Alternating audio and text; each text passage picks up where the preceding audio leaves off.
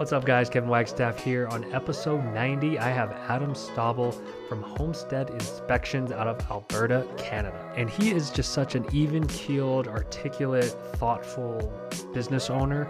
Um, we talk about a lot of different things in this one. We talk about his use of social media and HubSpot as a CRM. Um, we talk about conquering his local market and then worrying about cities outside, how he thinks about that strategy, um, efficiency talk about actions. We talk about the future state of the market, where he sees home inspections going in terms of, um, you know, the gateway to other businesses that he wants to own and set up. He talks about existing in a small town and kind of what those dynamics are like. So this one has a little bit of something for everyone. He's just an enjoyable guy, um, fun to be around, fun to chat with. So you'll enjoy this one a ton. Um, and again, thank you for listening. Send me uh, any recommendations for people that you want to see on the pod um, anyone you've come across in the industry that would be interesting to you, and then recommendations for what you want to hear about. Um, I can have people from our team on the pod, people from the industry, um, agents, people from outside the industry. So, again, can't thank you guys enough for listening, and the feedback I get on the pod is amazing. It keeps me energized to uh, to keep doing it and uh, and keep doing them more often. So, keep sending me your thoughts, and um, we'll talk to everybody soon. Thanks. Hey, Kevin, how are you? Doing well. How's your day going today? Oh, pretty good. It's uh, it's been fairly busy right off the bat. So got knocked off a few things this morning, and and now we're uh, able to take a little break here. So that's great. Awesome. Um, just so you know, we usually I usually just start rolling right out the gate. We uh, we sure. catch up, chat, and then we just roll into it. It's pretty casual if you've listened to any. Yeah, I've listened to a ton of them. Uh, I love them. So awesome. Um, yeah, that sounds great. No worries. Cool. Well, thanks for carving out time. I know you're busy. Um, and I love the branding, by the way. Love the shirt. uh, thank you. Screensaver, all that. Yeah, it's uh, I don't know. Branding is so important. It, it's the only thing that kind of separates you from the pack, right? So, um, so yeah, it's it's something that we uh, we try and put front of mind for uh, for realtors and clients as as often as we can. So, right on. So, um, it's been years since we've talked. I look back at the notes and like, oh, it's been a couple of years. Um, yeah. So did you see um, a, a, kind of a casting call put out by Louis, or did, did you uh, what? How did we get here? How did we? Yeah, get- no. So um, I, I did see that in the Facebook group, but um, we uh, we've just been going through so many changes, and so with that, we learn so much from the podcast from others, and so uh, honestly, when I when I connected with you just recently, I just thought like, you know, why not? Like, let's yeah. let's get on here and let's let's talk about our business and what what's changed for us since you know since starting. And really, when when you and I talked, that was like pretty much right off the bat. Uh, you know, we were only right. a couple months into this, and uh, I had I had tested a few different types of software. I was really unhappy with all of them, quite frankly, uh, and stumbled upon Spectora just one night, just I think on a Google search, yeah. and uh, and took a look at a sample report, and I was like, this is exactly what I'm looking for. Like, I'm not, I don't want to be presenting that that PDF with the the big red font that's going to scare a buyer. Um, you know, I've been buyer, I've been a buyer many times uh, on uh, on transactions myself, and I just always felt like, for one I was never going to read those 80 pages. No, like it just nope, nobody does.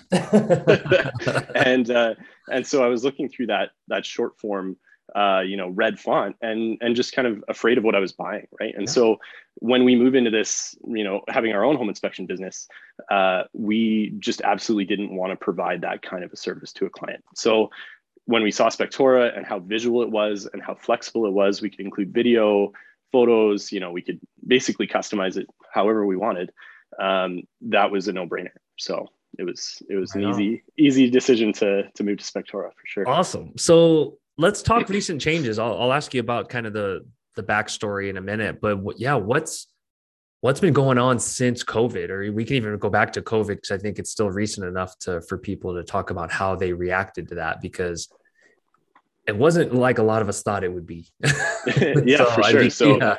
yeah, like we we only started maybe four months prior to COVID, really in fall, kind of late fall 2019. So we were just getting off the ground. We had just kind of established a, a couple of good realtor partners that we work with on a regular basis, even today. Mm-hmm. Um, and we really didn't know what to expect, right? And then so COVID hits here in in Alberta. We we were shut down for a couple of weeks while everybody kind of figured out what was going to what was going to happen, and then uh, from there, obviously, just like everywhere else in North America, things just kind of took off, and and they haven't really stopped. They've just gotten crazier and crazier as the as the months have gone on. So um, we you know we just sort of rolled with it right off the bat. We you know we saw an uptick. We uh, we saw an uptick in just general number of transactions, and that gave us an opportunity to kind of slip in there as a as a new guy um, on the new guy in the in the market, and uh, and just be available. You know, as yeah. as people got busier, um, there was I know there in our local market here we're we're just outside of Calgary, so Calgary's about a one million, you know, just a little bit over a million okay. people in Calgary. Um, and we're a half an hour out. We live in a, a town called Cochrane. So mm-hmm in Cochrane, there uh, there's us uh, and maybe one or two other local home inspectors. Um, our town's about 25, 30,000 people, give or take. Okay. Um, so between the three of us, uh, those those two other companies are are one man one man shows. Just you know, a guy in his truck. Mm-hmm. Um, they're great inspectors, but uh, I know that they were getting too busy and they just didn't they couldn't accommodate the local local realtors. So yeah. that gave us an opportunity right off the bat. And uh, once you get your foot in the door, then you know we just tried to do everything we could to to get that second and third and fourth call and uh, and establish a relationship and and build on that. Um, you know, and as those as this real estate market has grown so quickly, uh, those one man realtor groups they turn into a team, and now there's a team of eight or ten. And if you if you've been in in on the ground floor, uh, you're you're probably going to be the one that's going to help out the rest of the team, right? So yeah. um, that allowed us to grow fairly quickly without having to, uh, you know, uh, really invest a lot of time to try and to try and get those realtor partnerships uh, available. And COVID helped with that too. Uh, you know, we we weren't going out for coffee or going out for lunch with a realtor. We were just hopping on a Zoom meeting like this and mm-hmm. and getting that relationship started, and then we can build on that from there. So, oh, I have so many questions. So, um, talk to me about those Zoom meetings because I am often encouraging inspectors to to do them for people that don't go into the office for agents that don't have a brokerage traditional setup. It's a lot of this to get to know them. Not easy to do. So how did you one how'd you go about setting those up? And then what did what did you talk about? What were they like?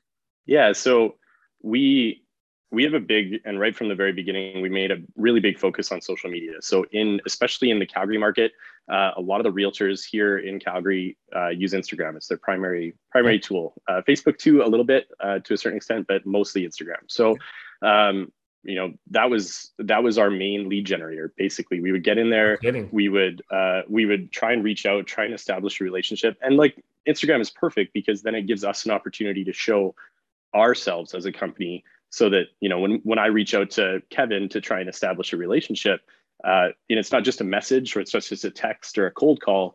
You know, they can click on our profile, take a look at our profile, and see what we're about as well. Mm. So we can kind of break the ice there in Instagram, and then work to try and establish either a Zoom meeting or a face-to-face meeting, and uh, and get that that relationship started. Out of dozens, out of dozens of interviews of inspectors talking about Instagram. I've never heard someone articulate it that uh, clearly. Of they get a chance to see who you are, as opposed to a phone call, email, text, where it's easy to ignore, and you're just like, your words are probably no different than anyone else's words. Right. Yeah. How can your how can your pitch be drastically different than the next home inspector right. down the street? Obviously, we try and have our own, uh, you know, unique service or unique services and selling features but right. at the end of the day we're all providing essentially the same service and we're regulated here in alberta so mm. we all essentially provide the same inspection report with the same topics that we're looking at in the same areas of the home so uh, it's hard to differentiate yourself unless you have something like like instagram where you can show your personality you can show what you're looking for and how you go about your business because we're all we're all doing the same job uh, right. you know but it's it's how you do it right so so how did you actually ask them to get on a Zoom or get coffee or like what was that uh, asking out like? Because I, I, know yeah. a lot of inspectors they don't even know how to go about asking, you know, and it's it's sometimes the language matters. Yeah, and some like it, it would vary a, lot, a lot. So it varies depending on whether I'm talking to a new, brand new agent mm. or an, an, experienced agent. Uh, you know, young, old. Uh, I kind of vary my approach depending on who I'm talking to. Um, so we, but in general, basically, you just got to put yourself out there and say, you know, once you've I would never on the first message or on the first contact, uh, I would never ask somebody to to meet and you know discuss inspections or talk about no. the business or you know anything really. I, I want to develop that relationship first so that we're already kind of on a first name basis before we even start talking about the business. Yes. Um, then once you know once we're you know once we kind of know a little bit about e- about each other and about our business just through Instagram or Facebook or text message or whatever the media is, um, then it's easy. Then you can sit down. It's you can show up at a coffee shop or hop on a Zoom, and you already know that uh, you know a little bit about how that realtor operates and you know how they do their job, how they how they present the homes that they're selling, um, and then you know you have you have some talking points. So it doesn't uh, it doesn't make it so much of a first date as a yes. more of a uh, you know you're just meeting for a coffee with a friend, right? Yeah, so. he never has to get married or go steady right away, right? You got to warm up to it. Um, exactly. Yeah. Do you ask them questions about their business? Does that tend to work, or is it totally? yeah. How do you view building that trust and relationship? Yeah. So when, and especially when we're, and I mean, this isn't even just in like uh, the initial meetings with with agents. This is throughout our entire relationship with a with a realtor, uh, it's always more about them and how they do their business than it is about us. So, uh, you know, they have a good understanding of what we do just right off the bat, right out the gate. Um, realtors, there's a wide variety of how they how they operate, how they do their business, whether they, you know, are uh, so let's say a luxury agent or more of a volume producer. Um, we we want to know as much about them as possible so that we can tailor our delivery and our message and even kind of the way we do our reports to their clients uh, to to them as an agent um, and the way they do their business so i want to go back to you mentioned covid so i want to know about your mentality because you you were four months in what were you thinking when some of this news was breaking because you were just getting momentum and i know some inspe- other inspectors were in those shoes what was the what was the internal dialogue like? Because yeah, so, were you doing it full time at that time? Uh, so yes, we just started doing it full time. So initially, um, initially we had a had an intention that this was always going to be a part time job. Uh-huh. This was all the only intention was this was for this to be a opportunity to you know make enough money to have an amazing vacation once a year with our family oh, yeah. and pay some medical bills and a few other things right um, it was never the intention that this was going to be a full-time job mm-hmm. um, and around about so we started in about september uh, around about december uh, me and my the company i was working with uh, that i'd been with for five years we parted ways uh, and so two months later uh, covid hits and so we we're kind of jumping in with both feet don't have uh, don't have any backup plan really which was probably a good thing um, yeah. um, because that yes. that gives us uh, gives us all the motivation in the world to to be successful right? Um, because there was no there was no backup plan. There was no there, there was no way that this was going to fail. And uh, and we were just very lucky like the the real estate market could have absolutely tanked um, right. and it and it didn't. Uh, you know it took off. So there's a lot of luck there as well but uh, tons of motivation just because it, it had to work otherwise we weren't going to be able to pay for our own mortgage so yeah. Um, it was there was a lot of motivation to make it work. I always hear that uh, called burning the boats. I don't know if you, yeah, you heard that before. Sure. Have you heard yeah, that totally. yeah, analogy where it's like you're on the island, you got to make this work, you got to win this war. Um, did that manifest in any certain like? Do you have any examples of where if it was part time and just like a nice vacation fund, you wouldn't have done X, Y, Z, um, or go, gone above and beyond, or reached out to another couple realtors, or done that Zoom? What do you have any manifestations of that?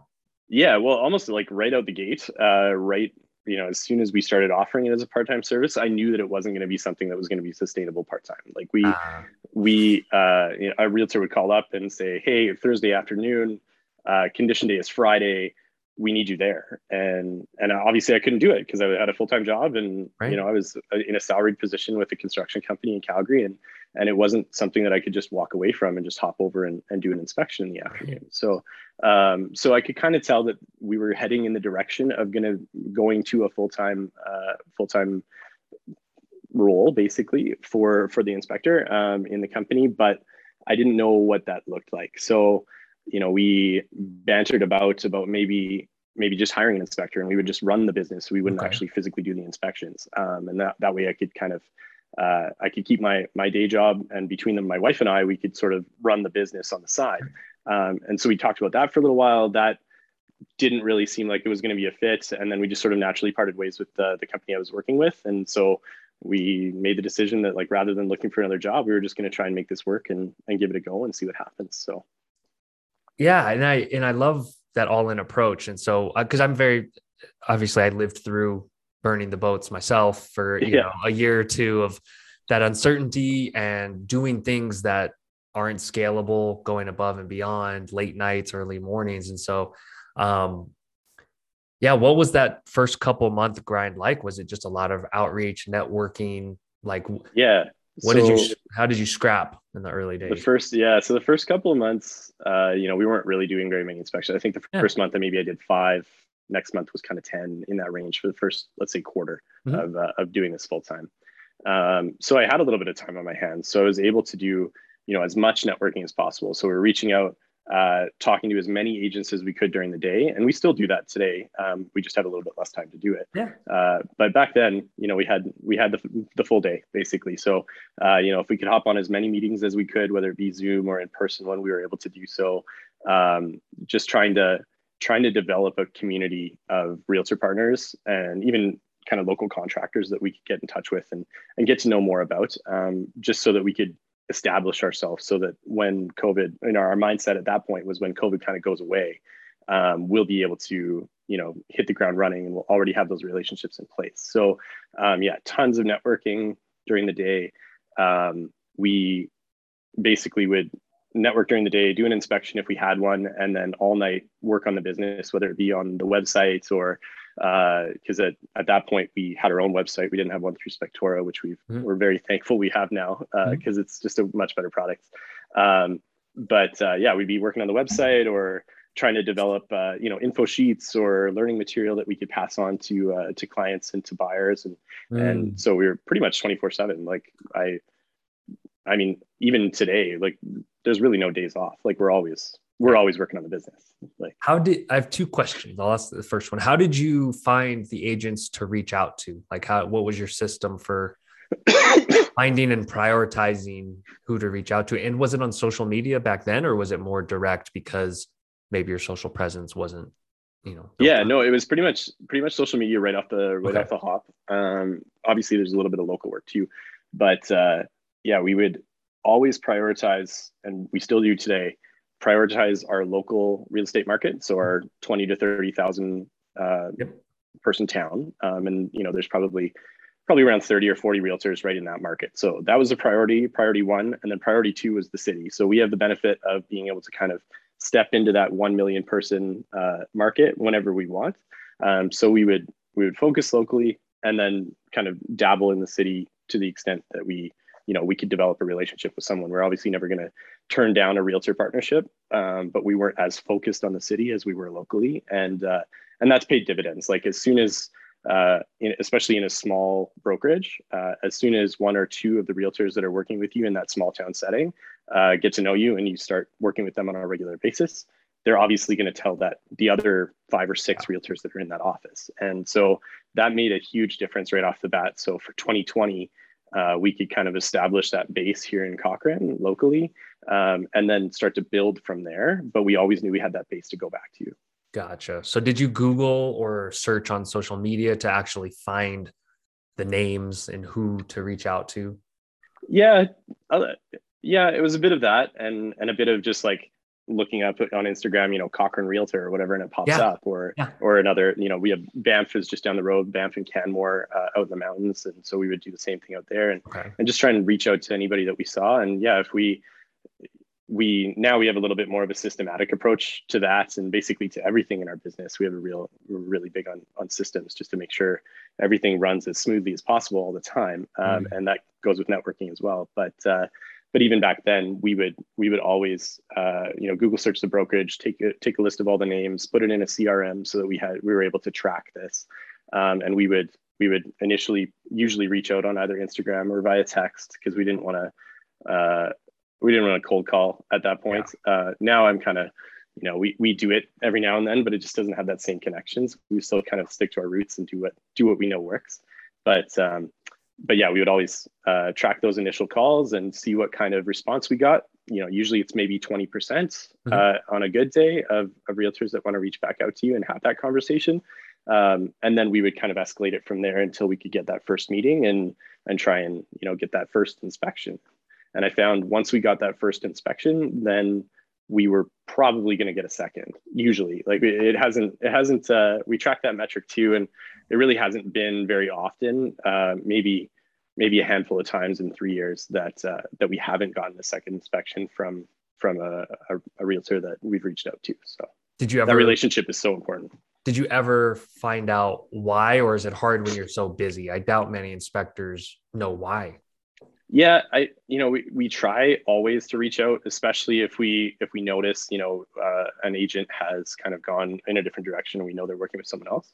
We always try and reach out. Um, we don't always get get much of an answer. You know, we kind of sometimes it'll be uh, you know we just you know, we like their service better, or we have a we have a relationship. We know that guy through church or exactly. uh, you know something, right? And you can't you can't always you're never you're never going to work with with everybody as much as you'd like to. Um, so it just comes down to relationships and and whether you can establish something that's going to last long term. Yeah no one shoots 100% from the field. Um, 20% though sounds impressive. I don't have any data to back this up but 20% um, is pretty great.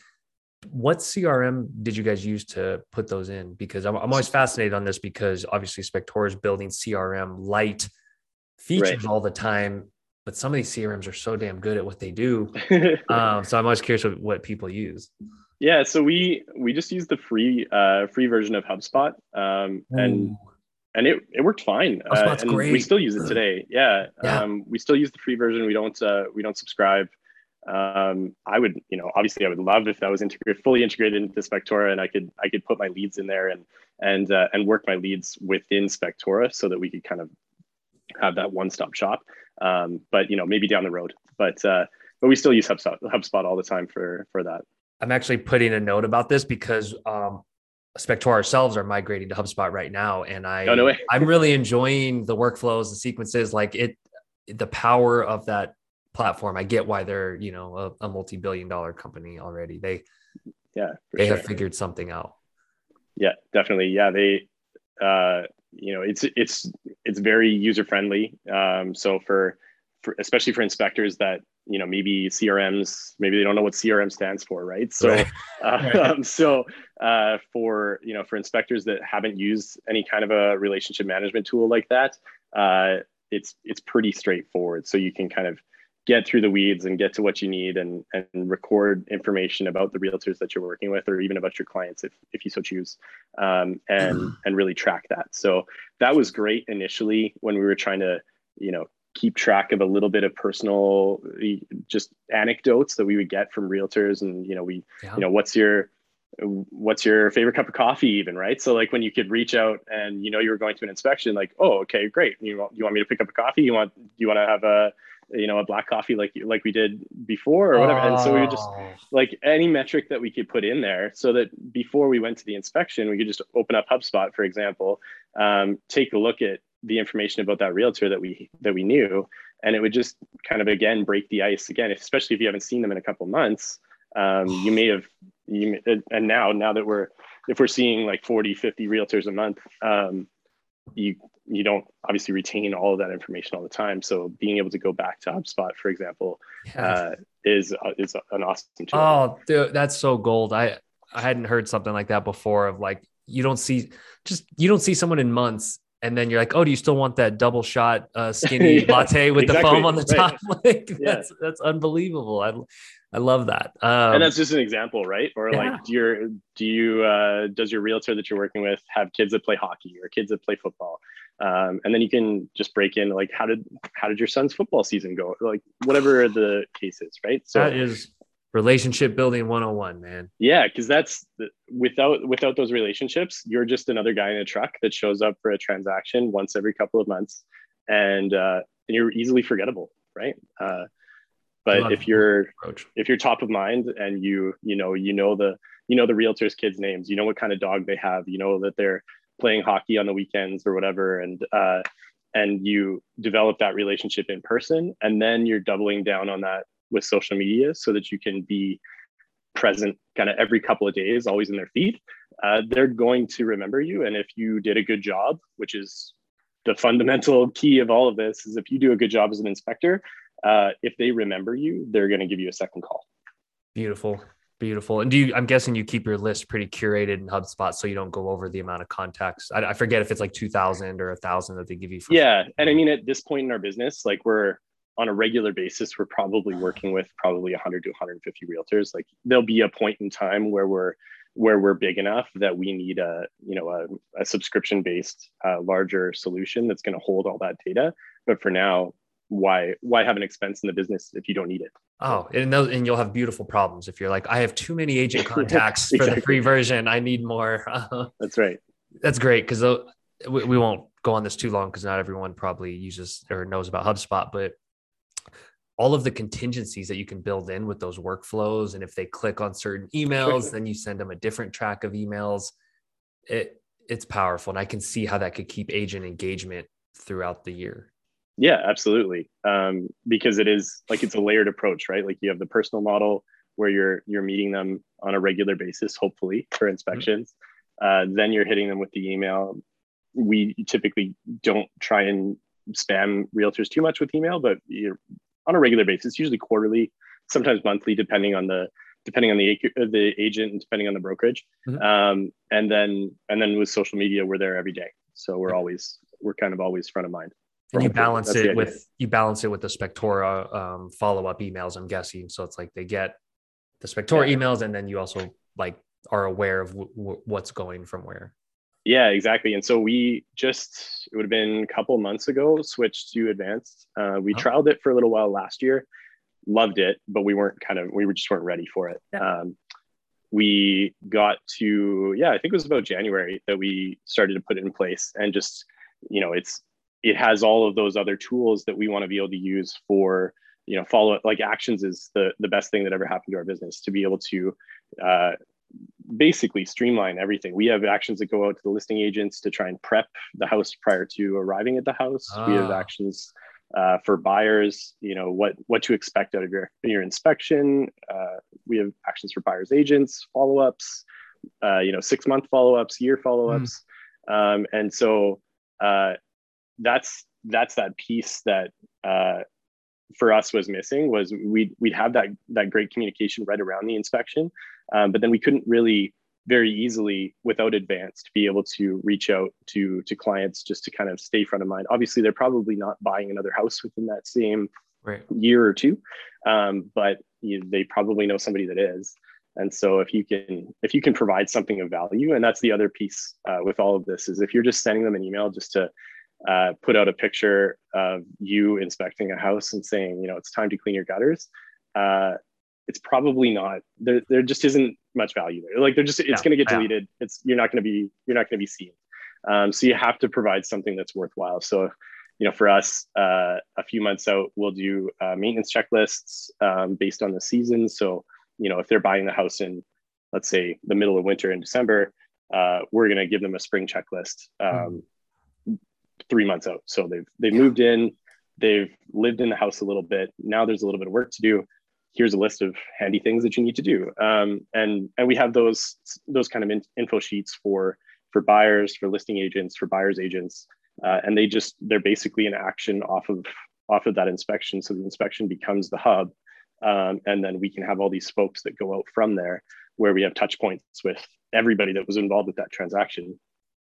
Um, so that that way even a listing agent that we've never worked with before uh, they they get a little bit of exposure to us just right off the bat so. Oh that's brilliant. I, that i feel like is an underrated um, strategy is those subtle touch points with the listing agent. I don't think enough inspectors capitalize on that. Yeah well and especially in our market like locally we pretty much uh, if you're you're either an agent that works with us or you're an agent that at least knows about us or knows that we, we exist. But in the city there's there's tons of inspectors. Um, so excuse me we uh, we get that opportunity to kind of get our foot in the door off of that inspection with the listing agent without even really you know the action doesn't automatically we don't have to remember to send a text we don't have to remember to follow up with a phone call. That way if we get any kind of a response from the listing agent from the action then we've already got that foot in the door we can start to start to run that system that we always run where we try and try and engage with that that agent. In this case it was the listing agent on a previous on a previous inspection.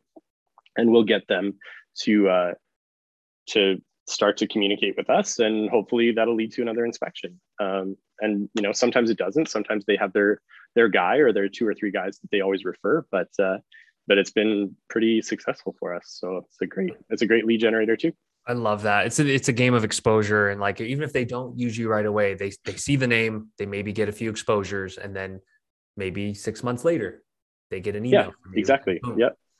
Yep. Have got to start somewhere. Yeah. Have the upsells um, worked well through actions? Do you use them like, hey, if they don't, they book this service but not this service, let's give them a stat or reminder. yeah, so we've we've done that, and we have actions that that are uh, that are in there to to try and generate that additional business. Um, we haven't seen a, a, ton of work generated off of that, but um, I also think it's probably just our approach. We're just too we're too new at it. Where we gotta we gotta kind of work on that script a little bit and yeah. and make it a little bit more uh, effective. And and then I can see that definitely. Like I mean, it already it's, it's already paying for itself just in the returns on on additional inspections that we get off the back end of a previous inspection. Um, so there's all there's already value there without even uh, you know it, financial value, um, let alone the like the amount of time that's saved through through actions just for for us as a as a management team for the company. Yeah. Um, but uh, but yeah, there's there's already financial benefit to to having actions involved, and once we get those add-on services really kind of clicking, um, it's going to be it's going to be huge. It's just a Beautiful. it'll be like a, a whole second uh second part of the business, right? Uh, yeah, let's talk. Let's riff on that for a second. I'm always I always want to hear inspectors' thoughts, especially ones like you that seem to have a mind for those future touch points with homeowners. Where do you see this playing out for inspectors? Because you're providing a lot of value up front, and then you're giving them a checklist in the spring, fall, summer, maybe providing them with all kinds of value. Do you think there's ways to help that grow inspectors' businesses in the future to connect them with contractors? Like, can, can you see this expanding, or is it just like a lost cause and it's, and it's like let let them Google on their own to solve all these other problems that they have?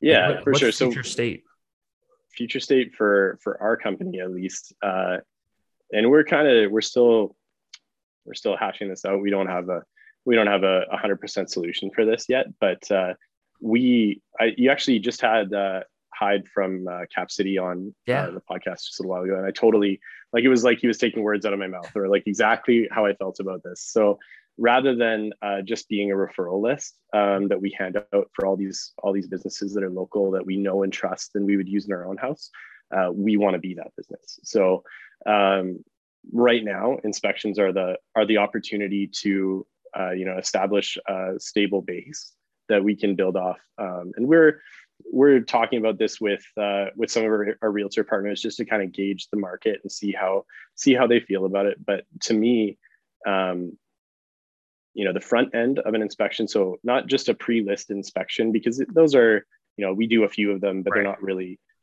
they're not a huge part of our business. But having someone that comes in uh, to prep the house for listing that actually physically does those handyman tasks, like we know what all those handyman tasks are. Right. Um, if you're a listing agent, why not have us come in, check all those boxes, make sure that everything is in the best shape it can be to save you time, to save you, uh, you know, hassle when an inspector comes in on that property, finds all these items that we know we're going to need changing, like filters and dryer exhaust hoses and all of that. We'll just take care of that on the front end um, for a small fee. That'll be out of the way. And then your transaction will go smoothly. You'll still have an inspector come in from the buyer's agent, but they they won't find those 10 items that that we always see. Right. Um, so that's on the front end of the inspection. And then on the back end of the inspection, we can be that again, we know all those common issues. We we see them every single day. There's no reason why we can't get in there uh, and provide value to the buyer. And I've heard you talk with a bunch of other inspectors about conflict of interest and mm-hmm. and uh, you know how how weird that is in our industry. But it's it's not a conflict of interest if we're always working in the best interest of our client. And you know if, if there's a deficiency in the house, it's not a deficiency that we've caused. It's a deficiency that exists. We found it. We can help. We can help solve that problem. And it's no different than than an electrician or any other tradesperson coming into a house, finding the issue in the house and then fixing it. Right. Uh, if we're if we're a home inspector and we find the issue and we happen to be able to provide handyman services and fix that issue as well, how's that a conflict? Like to me, that's that's not a conflict. That's just providing no. a service to a buyer that that the buyer needs. And and why not have it all in in a one-stop shop instead of a list of 20 trades that you need to reach out to? Yes. I might get flack for saying this, but like I'm starting to believe it's more a reflection of the person that is so worried about it being a conflict of interest. It's like, would you recommend a fix that didn't need to be fixed? just for just to profit because you own a handyman company? Because if you if you're not thinking of that then you're like i'm just helping them find the solution and fix yeah. things that i pointed out not making it up. And so sometimes i laugh when i'm like why are you so skeptical of this? Would you do that? Right. And, it, and put yourself in the buyer's shoe right? Like if you're if you're a buyer do you want to have somebody like us come in tell you yeah you know uh, that gfci outlet needs to be replaced in the bathroom here's three guys, give them a call, see who you want to speak to, and book them in after possession. Mm-hmm. Why would you why would you want to do that? Like, why wouldn't you just say that outlet needs to be changed? We can provide that service for you. Uh, you know, feel free to reach out to anybody else you'd like, and if exactly. and if you and if you want to work with them, that's totally fine. Uh, but we we offer that service as well. That to me isn't a conflict. And if you and if you you know you just gotta you have to look for opportunities to grow your business. And if you're not if you're not willing to put yourself out there and give it a try then you're always probably going to be that one guy in your truck. Uh, you know having a great having a great living uh, being an inspector uh, doing you know maybe 30 to 40 inspections a month but but you're never going to uh, you're never going to get away from that. You're always going to be doing just that because you haven't had an opportunity to grow your business. So 100%. And, and the client still has a choice. Let's not act like we're forcing them to do anything. And so Absolutely. I like what you said there of saying, oh, hey, we have a service that does some of these handyman easy jobs. Um, but if you, if not, I have a few other contractors that you could call up if you want. Absolutely. It's that same layered approach again. Like if, if it's a, if it's a simple task and we as a business would make sure that we're not we're not going down the rabbit hole. We're not doing any and every handyman right. service under the sun. We know those tasks that we could complete and and make a profit at yeah. as a business. Um, so we'll offer those, and then we still have that referral list, so that if if down the road, uh, you know, you you need somebody to redo your roof, obviously as a handyman service, we're not going to do a whole roofing job. We might replace a shingle, uh, but we're not going to re-roof someone's house. So we have that list of trades that we can go back to and I think you guys should get paid either way. I think you're you're getting paid for the loyalty and relationships you're building, for maintaining integrity in those relationships, and I believe it's okay to get paid for that because it happens in almost every other industry in the world. Yeah, I mean, we we have a referral list. We don't we don't uh, take any kind of referral fee or a kickback from those referrals. Um, but for those companies that do want to do that, I don't see any issue with that. Like if that's if that's the the model that that you want to run as a business, that's a business decision. Like that's yeah, 100%. that's totally that's totally fine. I don't see any issue with that. Um, it's just not not where we've gone, but yeah. you know, maybe, maybe in the future, I don't know. But some some inspectors actually, without even us creating the system for it, sell ad space at the bottom of their reports. So they let yeah maybe a local roofer, if you're just like, hey, I'm not going to only recommend you, but if you kind of want to get that impression, you know, hundred bucks a month, I don't see anything wrong with that either. Um, yeah, absolutely. It's a free market network. Yeah, for sure. There's a there's a couple of agents, or pardon me, uh, inspectors that uh, I've chatted with that are Spectora users that that do just that, and and you know, I just don't think I don't think we're there yet, yeah. but uh, yeah, but I can definitely see that that working and being effective. I know one of them was saying that he he uses that as a basically a means to pay for his admin staff so that he can have uh, a marketing person out there working for him getting uh, getting more leads uh, and it doesn't come out of pocket because his referrals are paying for his marketing marketing team basically um, which is a fantastic idea. Like, beautiful. Yeah you're not, not stealing, a, you're not stealing money from anybody. There's an exchange of value that goes absolutely. both ways. Um, yep.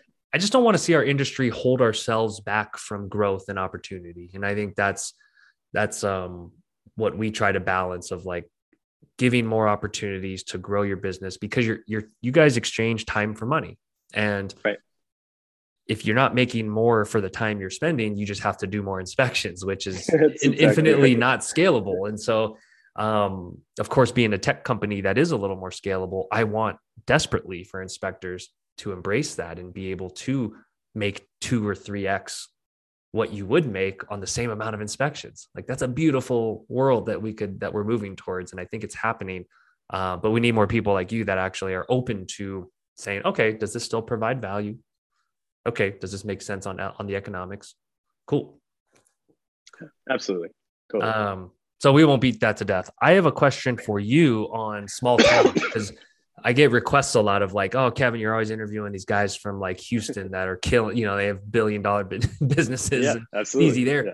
What was it like breaking into the the small town, you know, the good old boys and girls club? Like how was there any dynamics there where you were like, oh man, there's like two guys here that everyone loves. How do I break into this? Yeah, I mean, to an extent, I, I actually think it was a, a huge advantage to us to be in a small town um, rather than being in just a the wild west of a million or a million person uh, city Right. and and having just so much choice. You know, locally, if if a realtor wants to work with someone local, and and a lot of the realtors in Cochrane uh, really did want to work with somebody that's that's in their local market.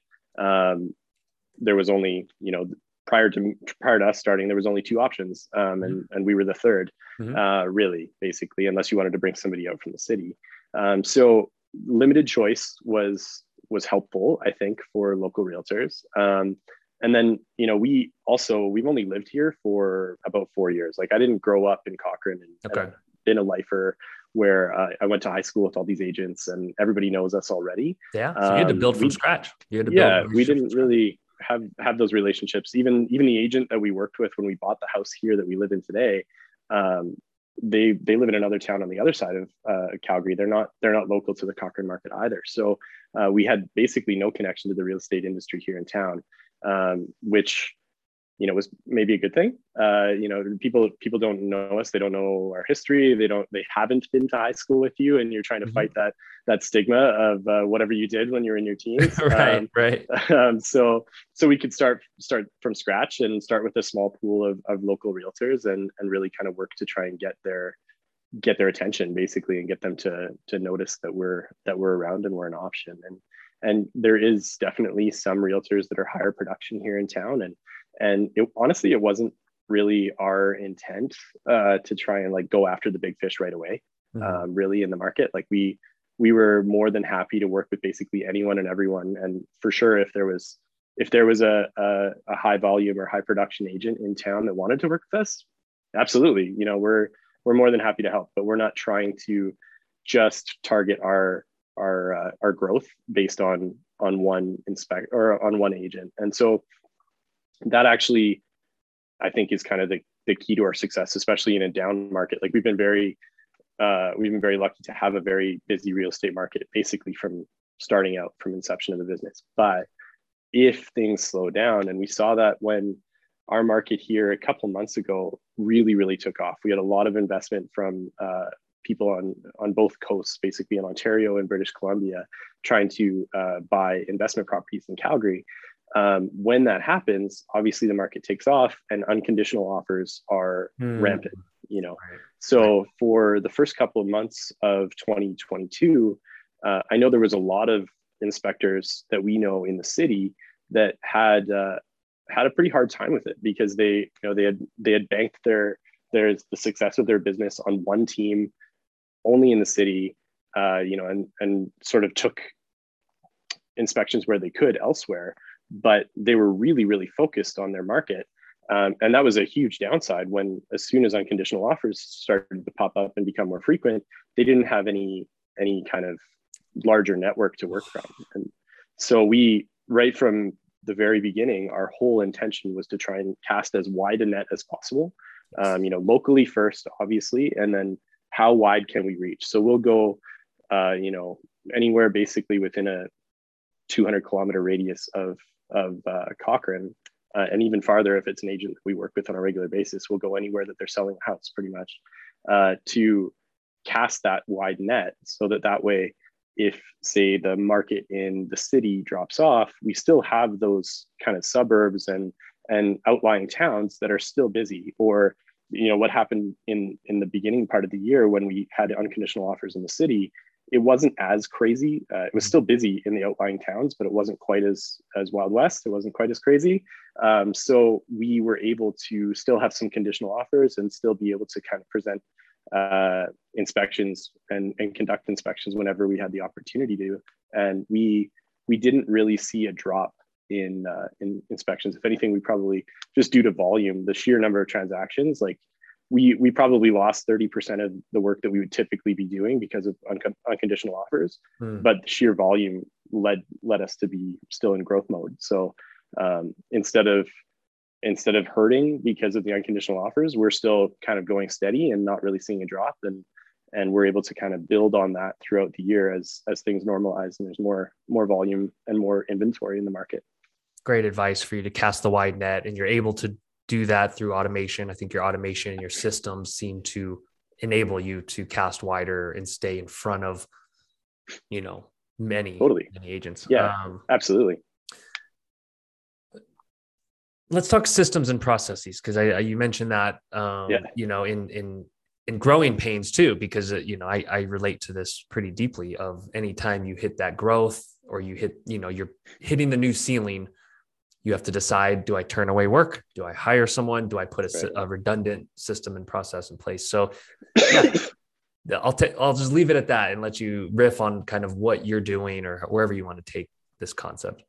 Yeah sure. So we um, right from the very beginning uh, we tried to be as systematic as we could and that was um, partly due to my my previous role as a quality manager in a large construction company. We had a ah. you know a real system based approach in what we did back then. Okay. It wasn't perfect, but it was it was kind of a background and something to learn off of. So in some cases, you know, we're trying to do uh, things that I know we didn't do a good job in a previous uh, in my previous role. I'm trying to perfect that in in our own company, but um, but yeah, even right from the very beginning when we were only doing five inspections a month, uh, my whole intention was to try and set up as many systems as I could so that that way when we're doing 20 and doing 40 and 100, uh, those systems are already running and we're not trying to develop those yeah. as we go basically. So, uh, and we're not perfect at that. Like we fly by the seat of our pants all the time. And, and we've been, we've been really lucky to basically double in the number of inspections that we do every year since the very beginning.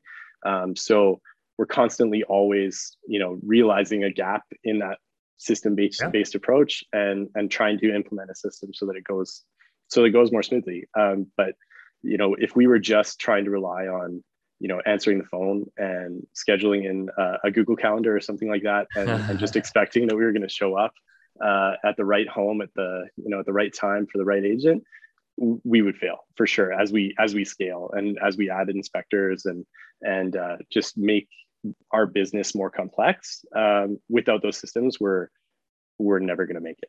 What are some of the best or most important systems and processes that you put in place where you were like, oh, glad I did that? Yeah, so we uh, basically our, our number the number one system that we use on a regular basis is our is our book, booking process. So, um, and it's not even really it's not even really written down. It's almost like we should probably do that actually. Uh, but it's just it's basically like tribal knowledge really. Uh, so when you know whether it be an online online scheduled uh, inspection or somebody picks up the phone and calls us doesn't matter whether it's the agent or the client uh, we basically have this process where we'll get the booking in get the get the invoices made up. You know we use we use quickbooks uh, for our for our invoicing. We don't do uh, we don't do it within spectora um, but uh, we we try and get all of that front end administration done within the first like 15 minutes of that inspection being booked. Mm-hmm. so that that way we you know we've already communicated to whether it's me or to our other inspector chad uh, they already know exactly where they're going. It's already in their calendar. There's reminders through actions to let them know 24 hours in advance this is where you're going the next day. Um, you know everything is everything is as streamlined as possible so that we can focus our 100% of our, our uh, time on you know understanding what the agent needs from us and understanding what the client's looking from from us from the inspection. So and that varies. Uh, you know we could have an investor client we could have uh, that really just wants the report and nothing more. We could have a first time home buyer. Um, but we can really focus our our energy on that rather than you know worrying about whether or not we got the invoice sent out on time or uh, you know worrying about whether we followed up with an agent after the fact or you know whatever the whatever the case is that whole process is all as streamlined as possible um, so that we can really focus on just delivering on you know why they called us in the first place which is to have a good inspection. Um, so we can we can put our effort into that. Are you getting a lot of agents or clients that um, will book online? Or do you guys do you guys push that to kind of give you some balance and reprieve from the phone calls? Yeah so we um, we're kind of 50 50 so usually if it's a if it's obviously if it's a google search or somebody that's found us uh, that's not from within our network uh, typically they'll always call us and we can't get around that. But uh, for agents that we work with on a regular basis um, usually you know the first couple will be by phone because that's what they're used to that's what the other guy did or whatever. Yep. um, and then as soon as we kind of speak to them about it and just let them know okay you can book online. Our schedule is always up to date. If there's a if there's a appointment in there that you can book we will be there you know and and it gives them a little bit of confidence right? Like we it is very rare when we call an agent and say hey by the way i know you booked online. You needed thursday at 9 a.m but i got a dentist appointment or uh, whatever you know yeah, like we yeah. we will be there if, if we're committing to that schedule. And so for them on on their own terms you know if they're working on a deal and it's midnight and they want to get that inspection booked so that they know that everything in their own process is is smooth and they've got everything dealt with they can go on at midnight and they can book that time and they know that we'll be there. And and you know through the actions we're able to kind of uh, proactively get information out to the buyer and to the listing agent whoever we need to or even our subcontractors for radon and, and sewer scope. Uh, all that information goes out. We don't have to do a thing and it's 1 a.m and we're sleeping soundly and the business is still doing its thing right? So beautiful. um, yeah. I love I love the concept of also of, of tagging agents and your contacts that have maybe done five plus inspections with you, maybe have an action letting them know about the online scheduler. But a small town tip I've always heard and like is that yeah, you want those first couple to be over the phone so you can build a relationship. You can ask them a Absolutely. few questions and, and get that personal touch.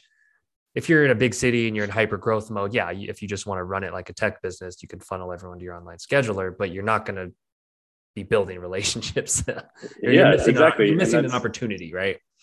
That yeah, that's right. You're missing that opportunity to to get you know some one-on-one uh, time with the agent, and even if it's only to book an inspection, like they can see if you're if you're good at if you're good at having a kind of a, a regular script that you do when you when you get a booking request. Um, it's smooth. They call, you ask the same five questions. You're you're getting that information you're not kind of stumbling over yourself as you're taking that booking um, right off the bat that that shows well to an agent like you've got you've got your stuff together like you know you know what you're doing you can take a booking request in a couple of minutes and and everything's off and rolling. You're not kind of you know oh by the way sorry I, you know i forgot to get the email address right. or get like um, it's just smooth and it and it projects some confidence right? So that that way they know that you uh, you're going to deliver uh, a good service to their client and, and make it as smooth as possible for the agent. Beautiful i always like kind of wrapping up with uh you know the vision casting um, of kind of where you see things going in the future. And if you're in the answer is totally acceptable. If you're like kevin i'm living day to day brother. Like I, I don't know what the hell's to happen in a year from now. What's your what is your kind of your future dream state in terms of the business and where it can go? Like do you do you look out one three five years um, whether it's financial or service services offered or anything? Yeah. Yeah totally. So i think there's there's two paths and and maybe it's a, a little both maybe it's one or the other i don't really know which way at this point we haven't really because we are still in growth mode like until until we get to a point where we're not doubling in size every year uh, we're we're going to keep on riding that riding yeah. that freight train until it stops right but once yeah. it once it does uh, and we start to kind of stabilize and normalize in the in our own market um, i think we're either looking at probably kind of recreating that success in in different cities and different to me this this kind of like small town market next to a large major center um, makes a ton of sense. Um, and, and I could see that being successful and we could repeat that uh, in multiple in multiple cities. Um, but also kind of that full service model where we're we're helping agents sort of prep to sell and also providing those handyman services and kind of the regular home maintenance services throughout the year on a subscription model. Yeah. Um, I think both of those are opportunities, and it's just sort of hashing those out and understanding what we do and where and and when, um, so that we're successful. Because yeah. we don't want to we don't want to step out and uh, and not see that through whatever we choose to do. We, you know, we want to see it through and make it make sure that it's successful, so that we can move on to move on to the next thing. And and we're not, you know, right now we're I'm still inspecting basically full time. We have another full time inspector. We have a part time inspector that's going to be coming on pretty shortly too. Um, and that, for anybody out there that is just that one guy in the truck, um, you know, if you're if you're successful at it and you're you're doing 40 to 60 inspections a month, you probably don't see your kids. You're you're for sure missing, you know, baseball practice and, and hockey practice and Evenings, and it's dinners. It's yeah. tough, yeah, because you're you're out inspecting during the day. You're working on the business at night or maybe putting on an inspection report in the evening you're you're always working and so without that that growth to be able to have additional inspectors and putting yourself out there to you know like like hyde was saying from cap city he makes less as a multi-inspector firm than than he does or than he did when he was one man right. truck but you have a lifestyle too and and we're still working on that like we're i still work a, a ton of hours and and we're trying to to find that balance. But uh, you know, without having those additional inspectors, you're never going to get to a balanced approach, and and you're going to burn, burn yourself out. Like you're not going to be able to do that for a 20 year career. So right. growth, either growth has to happen, or you have to be content to to stay as a as a small operator, and and that's okay too. But that's probably not where the direction where we're going to go it's the growth trough. I always view it as like you're growing, you invest in growth, you're going to drop off a little bit, and then you get to the next level, and then it just absolutely as you go up.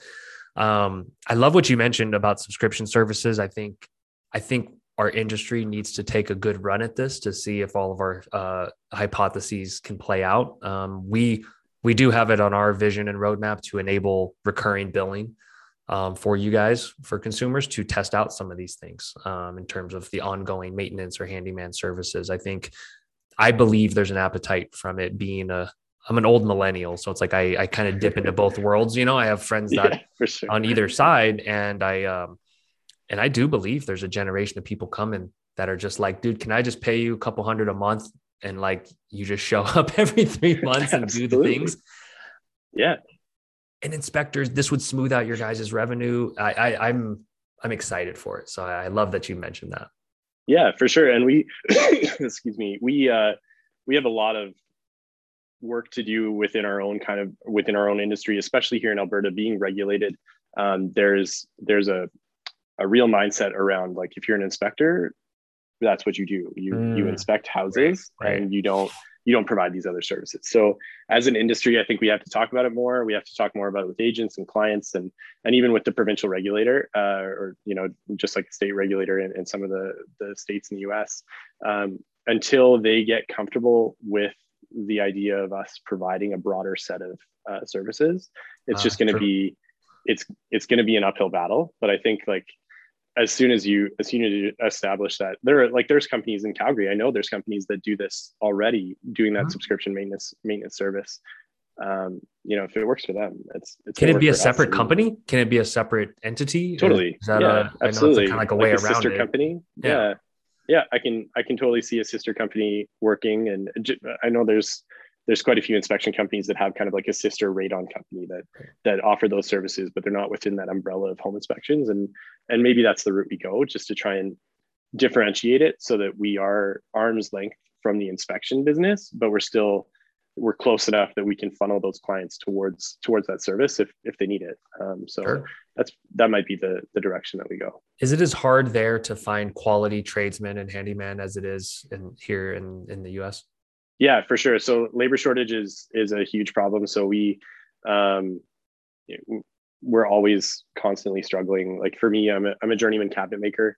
Um, that's kind of where I where I started was in the trades when I was 16 and never left. And so um, for someone coming out of high school, it, it was it was a tough decision for me to to choose to go to college rather than in, in, in Canada, like it's trade school or or a, a community college essentially instead of a university, uh, because the stigma was that you know, especially you know in the early 2000s, you went to university so that you could get a good salary job and you could you could have a, a nice house in the suburbs and everything would be great, right? And, and if you weren't doing that, then you were kind of you're sort of like almost like a lesser than, right? Right, You were right. like you were settling for going to trade school. And for me, it wasn't like I wasn't settling. Like that's that's where I wanted to be. It was a it was a personal choice. And uh and now looking back on it, kind of 20 years later, um, some of those some of those guys that went to university, they they got a great job right out the bat, uh, out, out of their out of getting their degree, and now they're unemployed because they don't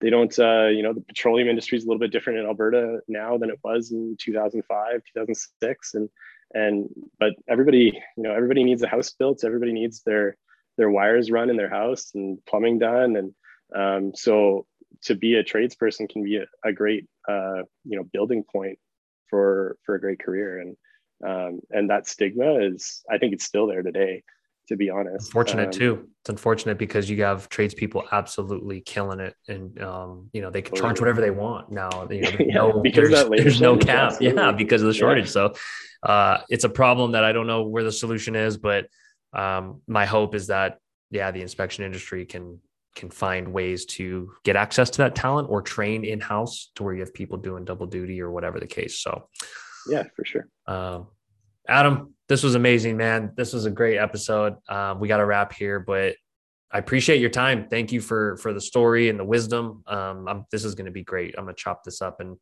and uh, put this on the socials. Okay, well, that's awesome. Thank you so much, Kevin, and thank you to Spectora and all like your team for everything you do. Uh, I've you know those those guys on the bubble that that deal with all of our problems every single day. Uh, I we couldn't work without them. So Oh, um, you're you guys are a key a key part of our success. So keep doing what you're doing. appreciate you, brother. All right, Awesome. Thanks. keep growing. Talk to you soon. Thanks, Kevin. All Bye.